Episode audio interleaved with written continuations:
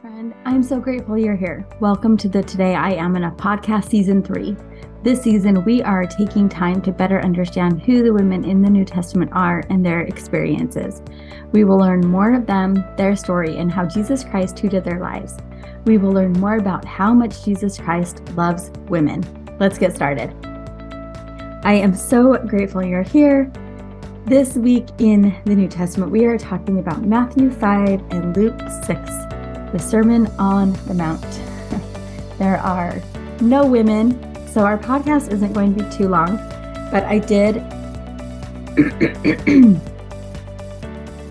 but I did want to mention a few things this week because it's just a good just a good lesson. so the Sermon on the Mount is one of the most recognizable sermons that Jesus Christ gave. He went to the mountain he sat down and he taught all those that found him and listened. He taught in a relatable way and he was reaching us where we currently are in our day and those who were listening in their day. And he gives hope of where we could someday be, who we could someday become, and finding the blessings in the hard. He tells us that we're blessed when we're having trials, not just in the great parts or the great days of our lives. It's it's just this really hopeful there's good even when there's a struggle.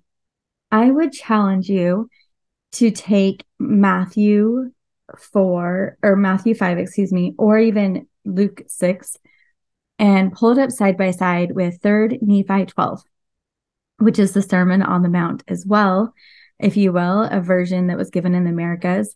And I would challenge you to compare. There's really a lot of similarities, and there's a few differences that I found incredible. We did this for our family home evening lesson this week, and it was so great to have that discussion with our kids and why the differences are important and what it adds that the other one doesn't have and things like that. So go look that up. Um, I looked up on my phone, it linked me to Beatitudes in the Gospel Study Help. And that suggested to go look in 3rd Nephi 12 is a more correct version, which I thought was interesting. So we are going to read a little bit today. These verses are short, but I think they are important. So, uh, really quick in chapter 5 of Matthew, verse 3, there's a footnote and it says the Latin be- beatus is the basis of the English beatitudes, meaning to be fortunate, to be happy, or to be blessed. So that's where the beatitudes comes from as we talk about this. Okay, so verse 1, chapter 5, he says, And seeking the multitudes, he went up into a mountain. And when he was set, his disciples came unto him. And he opened his mouth and taught them, saying, Blessed are the poor in spirit, for theirs is the kingdom of heaven. Blessed are they that mourn, for they shall be comforted. Blessed are the meek, for they shall inherit the earth. Blessed are they which do hunger and thirst after righteousness, for they shall be filled. Blessed are the merciful, for they shall obtain mercy. Blessed are the pure in heart, for they shall see God. Blessed are the peacemakers, for they shall be called the children of God. Blessed are they which are persecuted for righteousness' sake, for theirs is the kingdom of heaven. Blessed are ye when men shall revile you and persecute you, and shall say all manner of evil against you falsely for my sake. Rejoice and be exceedingly glad, for great is your reward in heaven, for so persecuted they the prophets which were before you. I just think it's so beautiful that we're all going to have times when we feel poor in spirit and when we mourn and are when we're meek and when we're hungry and thirsting after righteousness, when we're just really seeking that spiritual uplift, when uh, we're merciful and when we are pure in heart, when we're peacemakers. And we're going to have times when we're persecuted, when people are attacking our religion. And men are going to revile against us, but there's blessings. And some of those are blessings, right? Blessed are the peacemakers, blessed are the merciful, blessed are the pure in heart. Those are all positive things. But it's nice to see the direct blessing that can come from those moments of being a peacemaker. In Elder Holland's book, Our Day Star Rising, that goes through the New Testament chapters, I refer to this probably every podcast. Uh, on page 15, in uh, where he's talking about Matthew 5, he says, Around the church, I hear many who struggle with their issue. I am just not good enough. I fall so short. I will never measure up. I hear this from teenagers. I hear this from missionaries. I hear this from converts. I hear this from lifelong members. What I now say in no way denies or diminishes any commandment God has ever given us. I believe in his perfection, and I know we are his spiritual sons and daughters with divine potential to become as he is. I also know that as children of God, we should not demean or vilify ourselves as if beating up ourselves will somehow going to make that us the person God wants us to become. No. With a willingness to repent and a desire to for increased righteousness in our hearts, I would hope that we could pursue personal improvement in a way that does not include getting ulcers or anorexia, feeling depressed, or diminish, demolishing our self esteem. This is not what the Lord wants from primary children or anyone else who honestly sings, I'm trying to be like Jesus. To put this issue in context, may I remind all of us that we live in a fallen world, and for now, we are fallen people. We are in the telestial kingdom. That is spelled with a T, not a C. As President Russell M. Nelson has taught here in Mortality, perfection is still pending.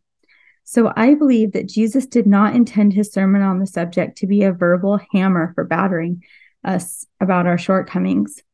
No, I believe he intended it to be a tribute to who and what God the Eternal Father is and what we can achieve with him in eternity.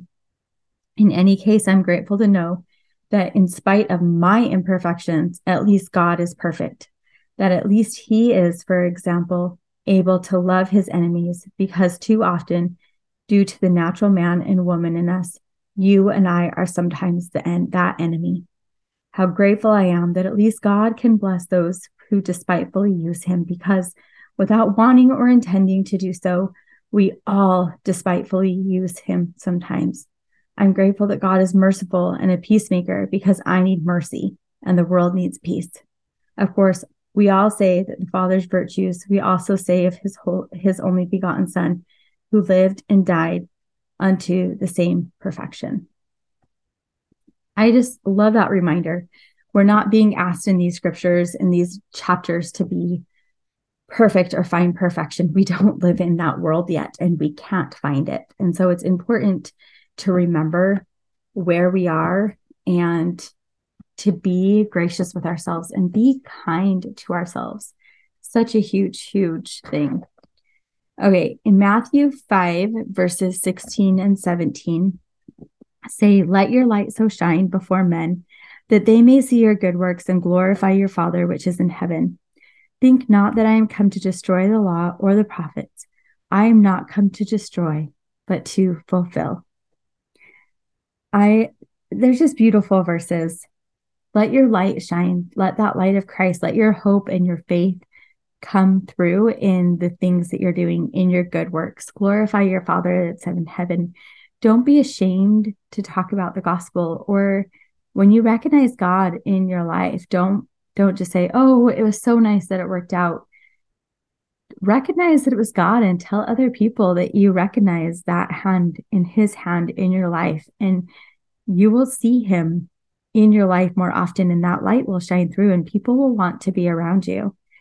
And I also love this reminder I'm not come to destroy, but to fulfill. He is here to lift and strengthen us. And that is what we need to remember. We can seek his help because he is here for us. Now, the last section that is really talked about is so it talks about the Beatitudes, being the light of Christ, and then these last verses we're going to go through. So we are going to look at Luke 6 for just a minute, but Matthew 5 44 through 48 says, But I say unto you, love your enemies, bless them that curse you, do good to them that hate you, and pray for them which despitefully use you and persecute you that ye may be the children of your Father which is in heaven. For he maketh his sun to rise on the evil and on the good, and sendeth rain on the just and on the unjust. For if ye love them which love you, what reward have ye? Do you not even the publicans the same? And if ye salute your brethren only, what do ye more than others? Do not even the publicans so? Ye are therefore commanded to be perfect, even as your Father which is in heaven is perfect. There's a footnote in verse 48. So we are commanded to be perfect, but like Elder, Elder Holland mentioned, we live in a fallen world. We are a fallen people. We are not perfect. And we can strive to do the best that we can, but we cannot be unkind to ourselves when we fall short, because that is part of living in this world. And sometimes it's going to be really difficult to forgive and to pray for our enemies. But I think it's in those times when we take that to heart and begin to pray for those that have hurt us, we can start to have our heart softened. And it isn't unless we make the effort that our hearts will ever be softened because he has to be a part of that.